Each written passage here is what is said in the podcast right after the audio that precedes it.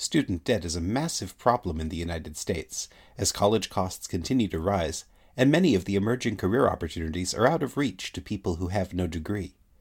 That's why Grant Aldrich's new learning program, OnlineDegree.com, lets people take many undergraduate college courses for free, online, on their own schedule, with credits that are recognized at over a thousand accredited universities.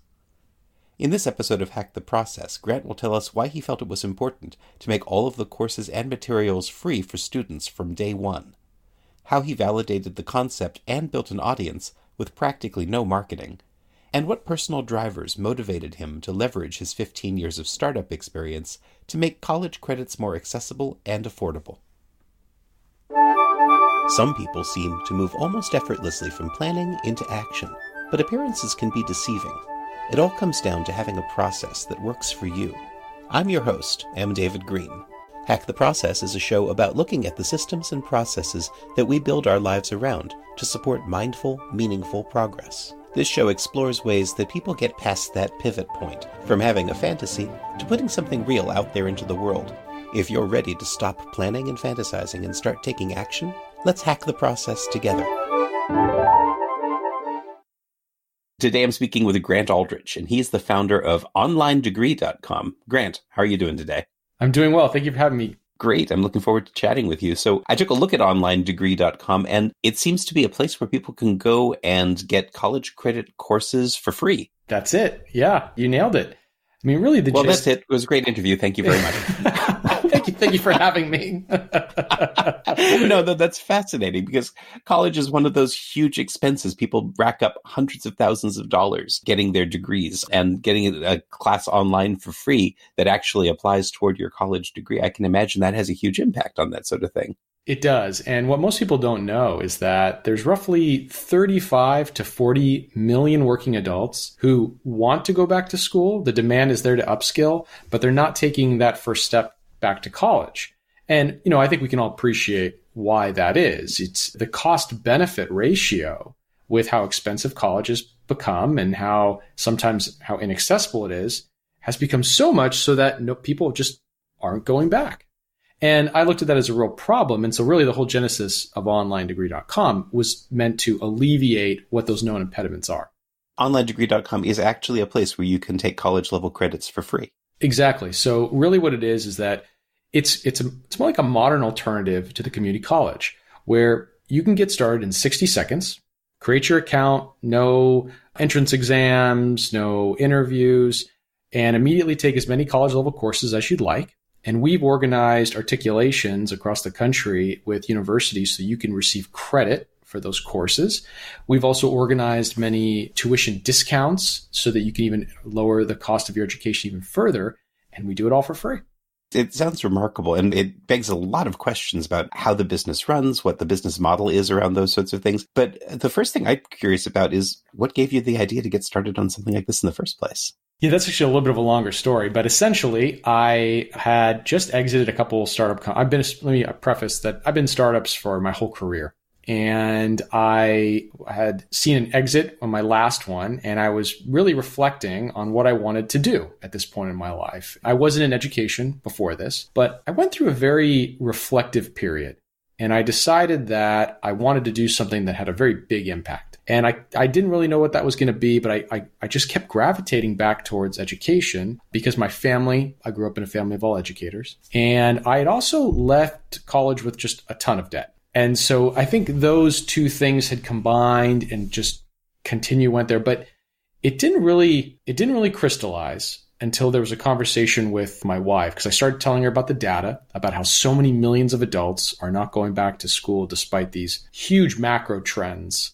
like automation, globalization, all these huge things that people need to go back and upskill, but they're not taking that step. And she said, you know, she was pregnant with our, our son at the time and she was talking and she was kind of lamenting about the situation for stay at home mom. And she said, you know, for for stay at home moms, they're really in an impossible situation because they, they can't afford to go back to school. They're, they're implicitly in charge of lowering the house expenses. They don't have time. They can't leave to go to a classroom. They can't stay in a certain classroom for hours at a time. It doesn't fit their schedule. What are they supposed to do?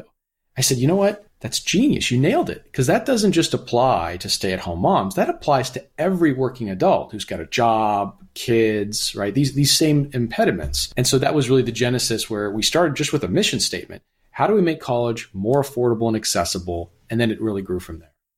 I can see where the genesis came from your own personal needs. And you saw that you had your family, people were in a situation where you could really feel that that was something that was going to affect you and with your own personal debt. That was something that you could feel, you could feel the effect as well. But the idea of creating something like this, I can see making it accessible, but also making it free. Those feel like two different trajectories for the same idea. Yeah. So I'll explain that as well. So when I looked at and really dug into what were the problems that stopped a working adult from going back to school. If you think about it, it is a really scary thing that you need to make this huge leap into the pool with, in terms of, you know, first a psychological impediment, right? Am I going to be successful if I go back to school? I haven't been back in a classroom for 20 years and let alone probably not online. Can I do it? Do I have the time management to be successful? So the first step was overcoming those. And the next step was overcoming the financial aspects because again, in that big giant leap, I have to get started right away. I have to make this big outlay of cash. So instead, I said it has to be free. So we have to remove the tuition aspect to, to scale the platform and remove that impediment so people can wade into the pool. They can say, okay, I'm going to try this out, see if I like learning again, see if I can be successful, get that itch, that learning itch, and then progress through. So in the business model, I knew that it had to be free and I didn't know how we were going to do it at first. And, uh, but I knew it had to be there. So what eventually we worked out was that, so it's free for students and it's actually paid for by participating universities through sponsorships and advertising. Because what may not become, so it's probably intuitive, the value that a student gets, but the universities get an immense value as well. Because for a university, it's very challenging to find good students who are motivated to stay in school, finish their program, who are familiar with a modern learning management system, you know, all of these things that make them better students when they arrive. So they're incredibly eager to reach the students who are on our platform because it's inherently self-vetting and allows them to prove so much before they get to the university itself.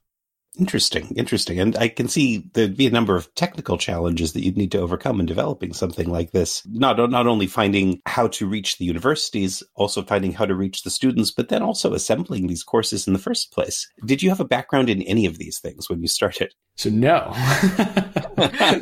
Good place to start. Short answer, no. Because uh, you're right. It was, you know, in hindsight, I don't, I didn't truly appreciate what a massive undertaking this would truly become, which is why, which I think maybe all good entrepreneurs need to have, right? That just, that just, just the optimism without the, the dose of reality. and because, right, when I started getting into it, you realize how much goes into creating these courses. And which is also partly why it took about two years for us to get off the ground and formally launch, which for most of the tech world, you know, creating minimum viable products in a fast scrum environment would make them faint.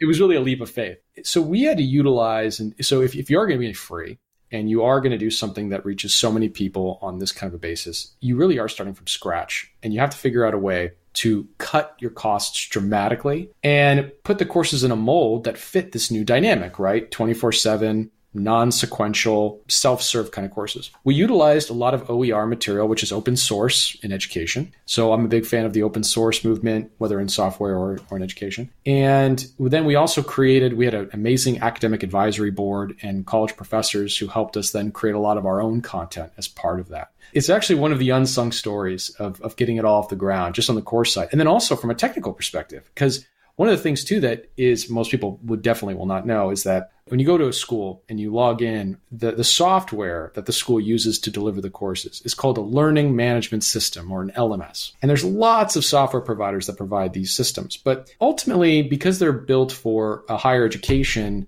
or a, a college, they're very complex and they're complicated. They have a lot of features that we wouldn't need. And the whole goal here was to make it easy to use and intuitive for someone with no additional support to figure out how to use it. So we had to really make it simplified in the user experience. And I think we did it. It was it was a lot of work to build it out, but I think that was achieved as well.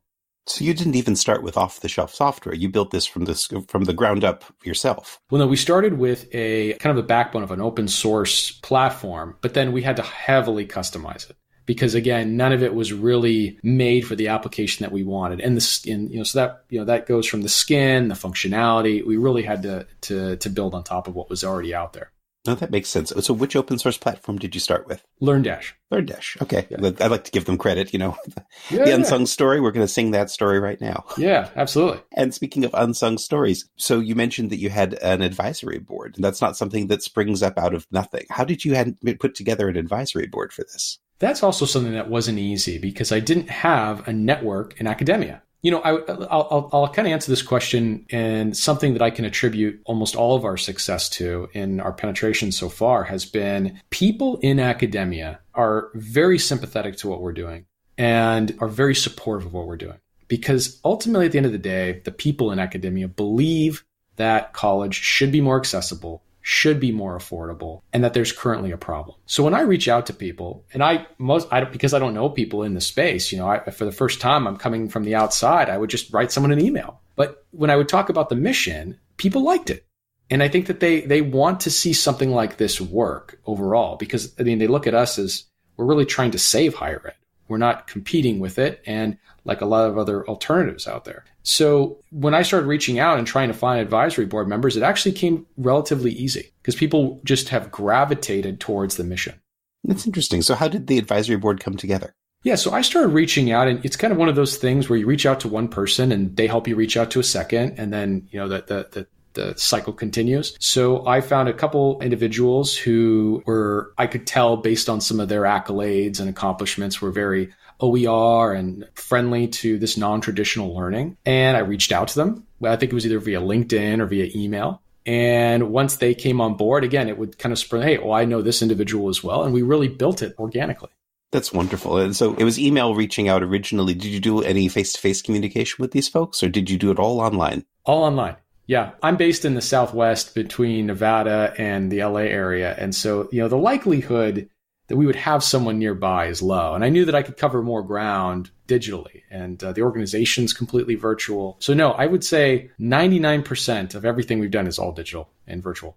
That's interesting. And you mentioned that you'd spent, I think you said 15 years working in startups before this. So I'm wondering if the skills that you developed in the startups were something that you could leverage in the process of building this.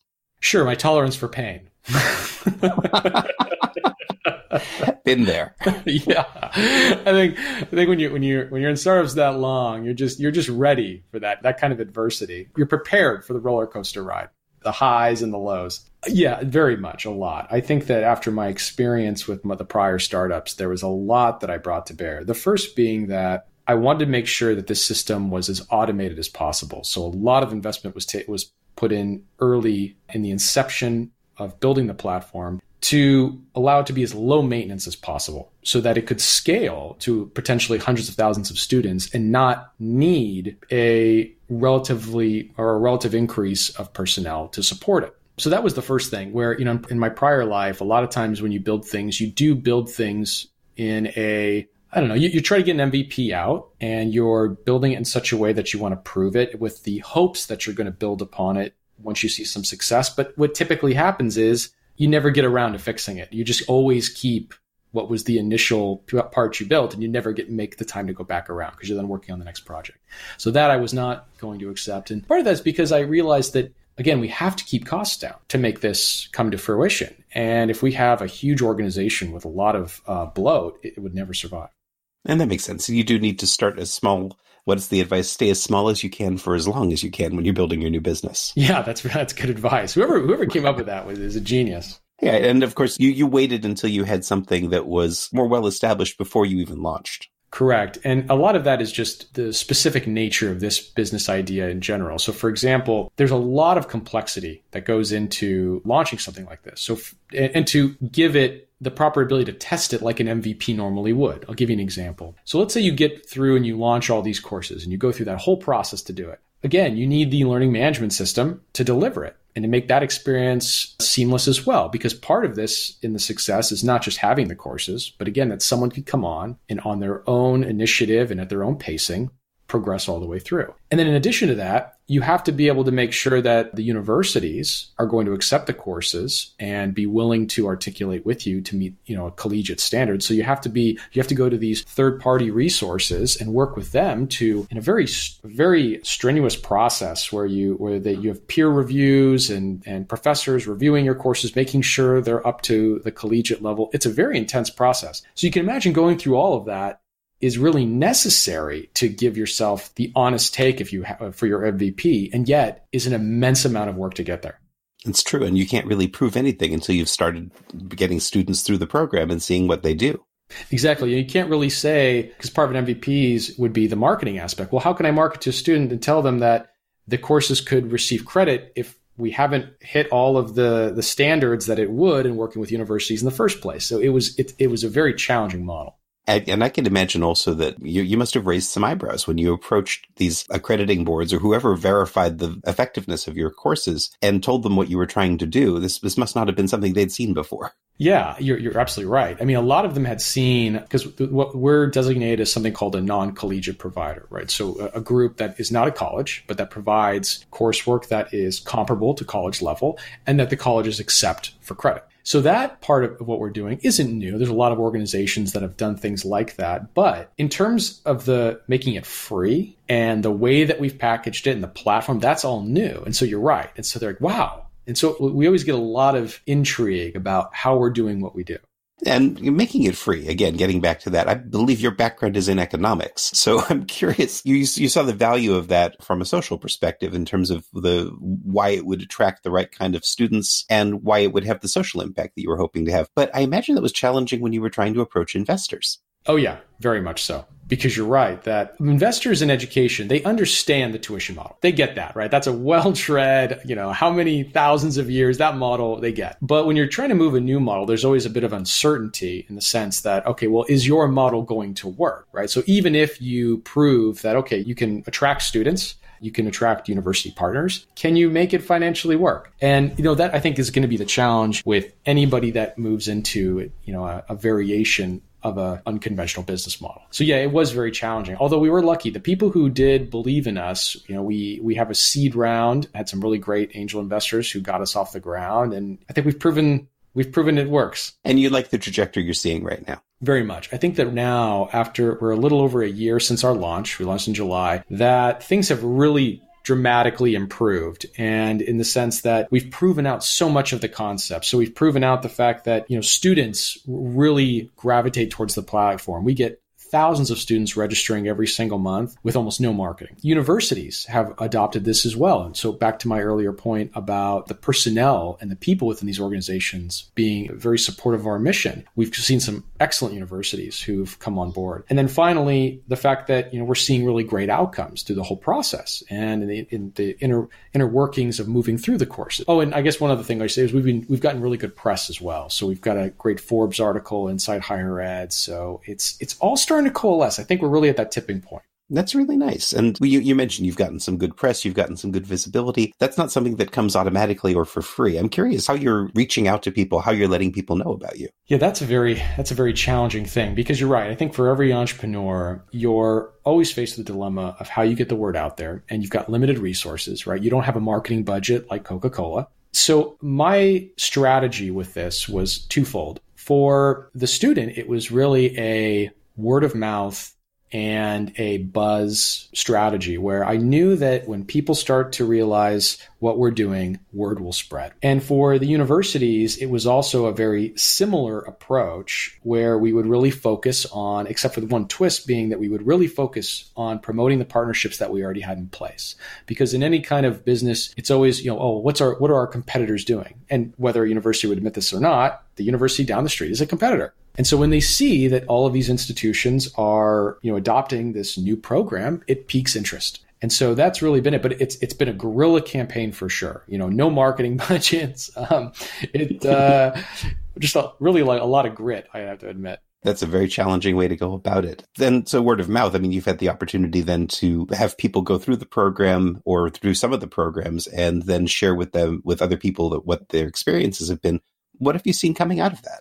Well, some a lot of great outcomes. I mean, uh, the outpouring of support and the letters that we receive of students who've saved or saved a substantial amount of money going back to school, or that our platform gave them the ability to take the first step to do it, has been extraordinary. And it's one of the benefits that I really enjoy. I, I, I read every bit of mail, whether, you know, either if it's fan mail or if it's, um, you know, requests for changes or things that maybe aren't working as well as they should. I read every single one. I think that's important too to keep a good finger on the pulse of the problems in the organization, what you're doing well, whatnot. As time consuming as it is. So that has been amazing. We really have already started to make an impact with the students. And then to share that, you know, kind of back to your question about the the marketing, I kind of take the approach that you should just send an email to people. And so I've never been afraid of sharing the story. In fact, for a lot of the news articles we have, that's really what it was. I, I saw some of the success. I found that there was necessarily, a, for example, a reporter, a, and I asked him, I said, Hey, here's what we're seeing. Would love to tell you more about it if you're interested. That's it. You know, not not a big sales pitch, but just being honest and just being willing to reach out. And of course, I get a lot of no's or people who just ignore you, but that's just going to happen anyway. But you're never going to know if they're going to write about you unless you take that leap again, I think the confidence to move forward with all of those no's and just continue pushing out the message as you do. Some of that must come from those 15 years of pain from working in startups. yeah, it's like it's like you read my diary. I guess with anything in life, you're going to get way more no's than you ever get yeses, and you just have to be able to shrug that off. Yeah, and it's it's good when you get to the place where you feel that you're you're confident in what you're doing, and you have you have such a solid story to tell that you don't mind those no's because you know you're going to get to another yes. That's it. And, you know, part of it too is that I think that as I've gotten older, I realize that, you know, most people, when they think of, they, they get discouraged if they reach out to someone, don't hear back. They think that it's, it's completely, it's a complete indication of maybe their own failing or something that they've done wrong or that the person doesn't like them. But in reality, I think we all appreciate that most people are busy. And in, in most respects, it could just be that they're not ready to pay attention right now or they're, you know, busy with whatever their lives are. So when you remove yourself from a very self-centered viewpoint of people saying yes to you all the time and you look at the fact that, you know, I'm just trying hopefully I'm I'm aligning with someone else's life at one point and their interests, great. It changes the dynamic a little bit. It makes it easier when someone doesn't reply back. I can see that. And it's important to remember that uh, a no isn't necessarily a no. It might just be a not right now. That's right. Which kind of begs the question you're doing this, are you running that yourself? Do you have people working with you who are involved with that process? I do have one group that helps with you know, reaching out to certain outlets that I've been trying out. But for the most part, they're just force extenders of myself. Doing this by yourself, I'm really curious how you manage these relationships and what you use to track or keep track of all of the information that must go in and out when you're trying to do this. Yeah, that's a great question. I probably should make better use of a CRM. So, because I do make use of a CRM for the different client interactions, but I, I don't actually for all the personal interactions just because I, I normally have found that I'm pretty good at staying up with all of those. And so it's not a necessity, although you could probably argue mm-hmm. I probably should. So uh, that is something I need to probably do and make better use of software. I'm, I'm always interested when, when people are doing a lot by themselves, what software, what tools they use in order to uh, to multiply their skills and to to leverage what they can. So you're, you're using a CRM for your clients, but not necessarily for your personal contact. What's your CRM for your clients? Yeah, I use Salesforce. I'd used that in a prior life, and I thought it was a, it was a good tool. I use a lot of other tools to kind of force extend. So one of which we use a lot of email automation tools. I really like Active Campaign because it's a great kind of blend of affordability and gives you all of the, the suite of services and things that are very powerful. Because communicating with everyone on our platform based on their variety of interests is a huge challenge as well. To make sure that that, that content is custom tailored and that we're doing the appropriate outreach. And then the other one that I really am happy about was that I, I'm a huge fan of WordPress. I love WordPress. And just because in my career, I've done a lot of custom builds and a lot of times it, that's required.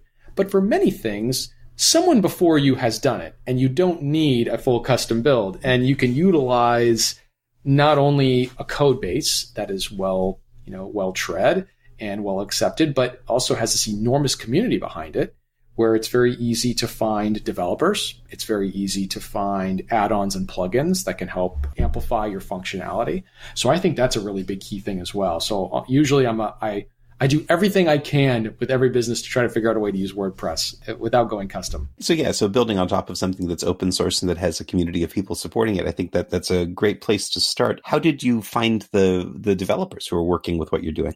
I've worked with them now for many, many years. So I pretty much after my, you know, when you when you work with different people over the course of the years, you realize which ones kind of come with you on every in every project because you've just got such a great working relationship. You trust them, you know their abilities so well. And that's a very difficult thing to find because now at this point when I work with my development team, I can shorthand. You know, they know what I'm looking for. I trust their ability in getting what I want because they've worked with me for so long. It's amazing. It's not easy though. It takes years.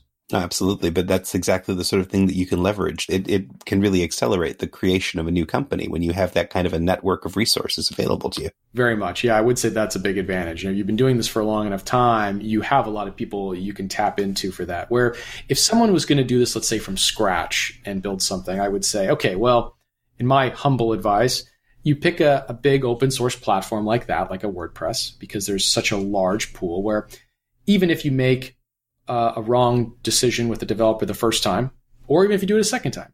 There are so many you can recruit and uh, solicit their help with to come in, and there's not this big learning curve with learning a bunch of custom code. And then, you know, you could go to places like Upwork and see their reviews and really build a relationship. And so there's so many more platforms now that allow you to vet developers and technical support well before you even have to engage. It's true. And it's very easy to have a workforce that takes advantage of the gig economy that we have these days, where you can bring in the people that you need and then they can continue learning from what they're doing with you and then go off and do something else. And you don't have to commit to them full time. I'm curious in the business that you've built right now, do you have a large number of people who are working with you full time or is it mostly independent people? So now it's a mix of both. So when we began, it was more of a mix of independent contractors just because as you're building things out and you're proving things, you know, your biggest expense normally is your personnel. And as we've continued to grow, now we're adding more personnel and we're taking either we're hiring new people or the independent contractors we initially worked with, bringing them on on a full-time capacity. And so that process has been happening. But at the same time, I really have tried to keep the team small as possible. We're under 10 and then of course a large ring of the contractors that we do work with. Because the reality is we don't always you know you want talented people but you don't want to just have to hire someone and try to keep them busy. And so the having an independent contractor for example hacking our active campaign it makes more sense to have that person as a contractor. That's true. And then you can bring in those specialized skills when you need them but they may not be skills that you're going to need every single day Precisely, right? That's a good example. And yet, and they, of course, can charge more for their services because of that, is what they would make on a full time basis. And spread themselves across an, you know, a number of clients who need their services. So, yeah, that absolutely. And that's one of the ways that they keep themselves worth that extra charge because they're constantly working in their specialization, staying on top of the changes, and then bringing that skill set back to you. 100%. Yeah. I mean, there would be no, it would be foolish for me to try to duplicate that knowledge or do it myself when again, on a contract basis for the hours that they need to put in, it's downright reasonable. See, you know, it's very mature the way you're talking about this because a lot of people who are founding companies have a hard time letting go and delegating those responsibilities out to people who may be better at doing these things or may not even be better, but they simply can take the load off so that the founder can do something else. It's true. And you probably give me too much credit. I still have that problem. it's not easy to let go of things, but knowing myself, I, I do try to do that as much as possible because yeah, it's, it's impossible. And I mean, there's one thing about starting a company is that it's so limitless in all the places that you can dedicate your time and all the things that you can chase in terms of opportunity. And so because of that, you personally have to isolate what you're doing all the time and really think about what's the most appropriate thing you need to be doing at that moment. And of course, part of that realization then comes that I cannot be doing all of the most important things. You have to absolutely pass those on to other people or it's never going to get done. So it doesn't sound like this was the first company that you founded. no. yeah, definitely not. I've, le- I've learned the hard way. Okay, so this isn't your first role as a CEO. You've put together a number of companies in the past, and it sounds like you've taken those learnings and applied them here as well. Yeah, very much. And and, and this was another big lesson to your to your question earlier was definitely with delegation and empowering people to be in charge of and letting go. That's a big part. You know, it's it's you know, I know it's bad when I'm getting too involved in a design decision. So for example, in our just to give one story, it's called gamification is one thing within education where as students are beginning to take courses, there are well, just as the word implies, there's a, a, game aspect where you can earn points or you're earning badges. And so we're, we're implementing some of this. And one of the, the designers was showing me a, um, some schematics of the design of the badges. And I started sitting there and thinking, nah, it should be this. And then I, I had the epiphany in that moment where I thought, what am I doing? Just whatever you think. Get, I, I got to move on. you know, I mean, getting into the weeds of the design of the badge, not what I should be focusing on. But it can be very hard to let go of those details, especially when it's something you're building. It, it, supports you. It supports what your wife wants. It's like a very personal thing. It ties back to your family and your family's background and education. It can be very difficult to let go of those details, I think. It does. And you want to know why is because when, t- to that point, when someone criticizes what you're doing, or not even criticizes, but just doesn't like what you're doing, because there's, you're always going to get that when you reach so many people. A certain portion of people are going to be critical or dismissive you do take it personally because it's this is this is the culmination of years of your work and ultimately is a reflection of many of the decisions you made. So because of that, it does create this tendency where to make it really good, you get more involved because you want to avoid that. But you just have to let that go and realize that, you know, the old adage, you can't please all the people all the time. I, I hear you, but I think the, the message in there is though, don't stop taking it personally because that's what you care about. Yeah, that's true. Yeah, that's true. See, these they're very yeah very difficult. All these. hey, nobody said it was going to be easy. You could have just gone out and there, gotten a nine to five job, which also isn't easy, but it's a different kind of not easy. That's very true. So right now you've got this situation where you have founded this company. It's out there. You're starting to get some attention from the media. How are you managing your own stress and your own comfort levels? How are you keeping track of your own time? That's a great question. So, one of the key things, I went through a period of introspection prior to starting this company that I kind of alluded to alluded uh, to earlier. In that, kind of gave me the vision of doing something grand. But there was also another realization I had, which was that I want to spend as much time with my family as possible. And I felt that in my prior experience, that I was the way just for many reasons that I was dedicating far too much time to work and not enough time to the things that you could argue matter the most. I want that balance where I get to spend that time and do things that I care about. So for me personally, I, when I look at my tasks and what I'm doing every day, when I'm looking at all the things that are piling up and all things to do, I really ask myself, what do I have to do right now so I can get back to spending time with my family? And if you look at it through that lens, and I'm sure people have other lenses that they can look apply that to, it really does help you I guess the word would prioritize your time effectively to make sure you're only doing what's absolutely necessary and important.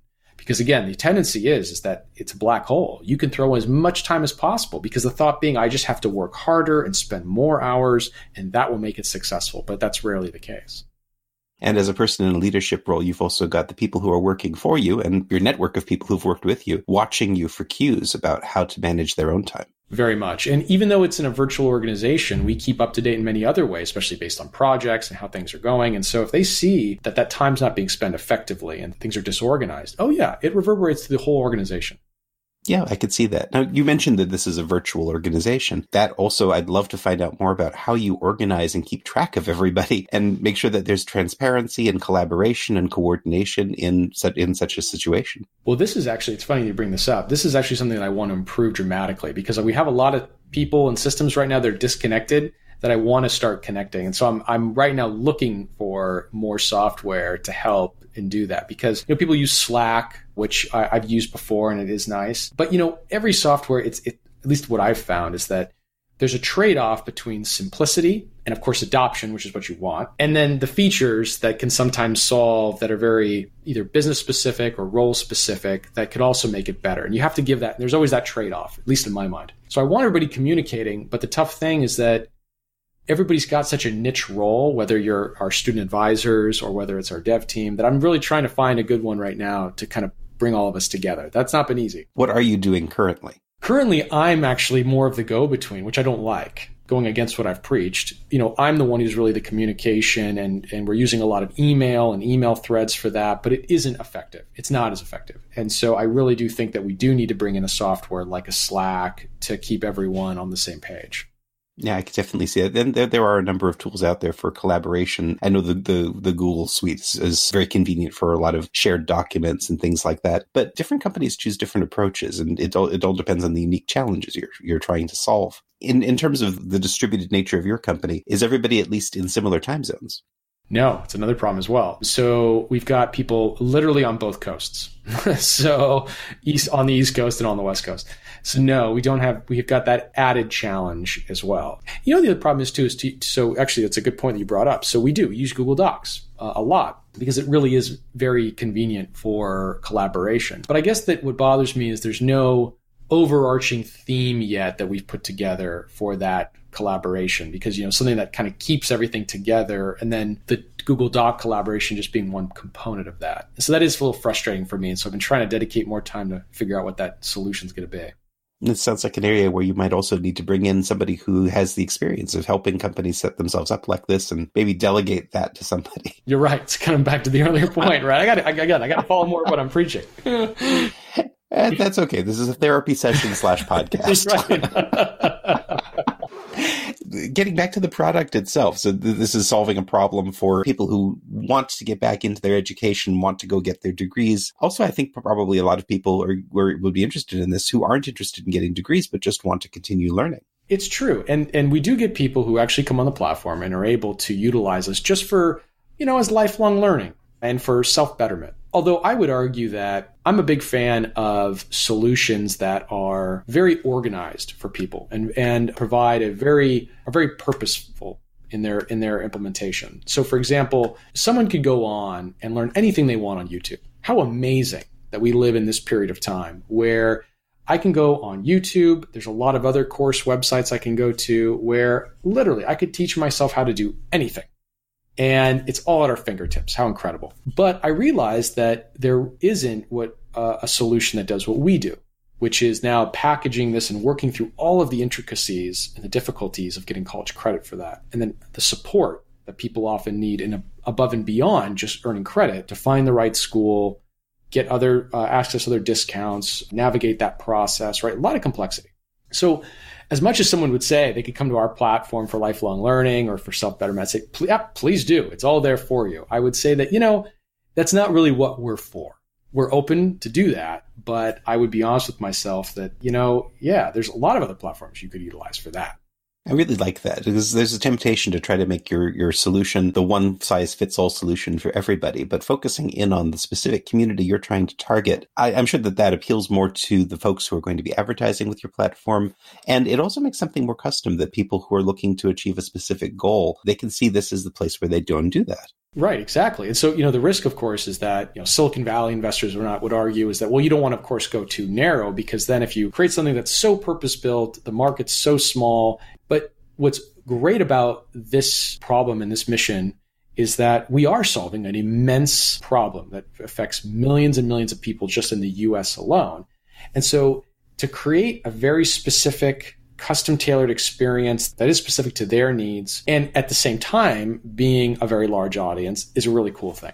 Absolutely. I, I, was looking at the offerings that you have on the site, and I think there are some about 15 classes right now that you're offering. And I'm curious uh, how you went about choosing those classes. And I'm sure your advisory committee had a lot to do with that. Yep, very, very true. And so there's 15 currently, and we've got a whole host of other ones now that are in the works. And my thought initially was, well, the courses need to be introductory because we have to assume that someone is taking that first step either towards a new degree or towards their first degree. And you can't be too presumptuous that someone has prior experience. So the, all the courses are introductory and they're all undergrad. And I wanted to make sure that they were interesting. So again, kind of catering to those known impediments. You could argue that, let's say, algebra is one of the courses that's commonly in the general coursework that someone must complete for any degree that they're going to get at a university, right? I have to take algebra, I have to take a whole host of other courses, part of your gen ed requirements. But I knew that no working adult's going to be super excited to come back and take an algebra course.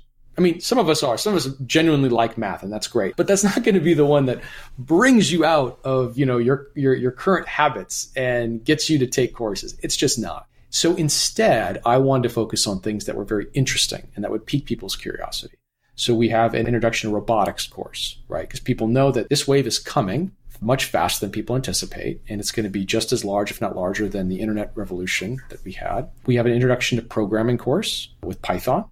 And we've got uh, introduction to accounting, uh, marketing, interesting stuff that people can visualize that are generally interested in and can see applying to whatever career they're going to be in.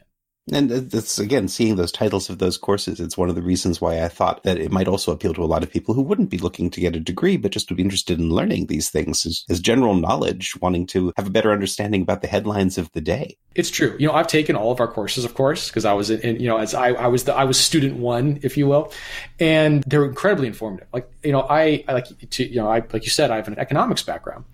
And, you know, when I took the accounting course, there was things I didn't know and I was fascinated by. It. I'm like, oh, this is excellent. Yeah, wow, this is so informative. Where it honed my ability to you know read a balance sheet and to discover certain footnotes when analyzing companies. It was really interesting. So yes, very much. And so again, it is it, it is available for anybody who wants to register and take them. But definitely the experience on the site has been geared to someone to apply it to college. Makes sense. So, how are you tracking the effectiveness of this in terms of moving forward toward what the, the mission that you've established for yourself? It's a great question. So, when I came out of the gate and we looked at, okay, well, what are we what are we trying to prove, right? To demonstrate success, and then of course, been able to then uh, raise more money and then go much larger after that. The first thing, of course, was the the student adoption. And so, fun, interesting story. When we we did a soft launch in May of 2018 and so we threw up the website and talked about what was going to come before we actually launched, fully launched. People could take courses in July. And we had a thousand people pre enroll with no marketing whatsoever. And I've, in my career, I had never seen anything like that. In fact, I'm still incredulous to this day that of how everyone had found us. Because you look at the reports and it just says, you know, people just typing in it directly. And so it's not like I could really tell there where the sources were coming from. And it was truly just word of mouth. And it was fascinating to see and a testament to the latent demand of what was out there.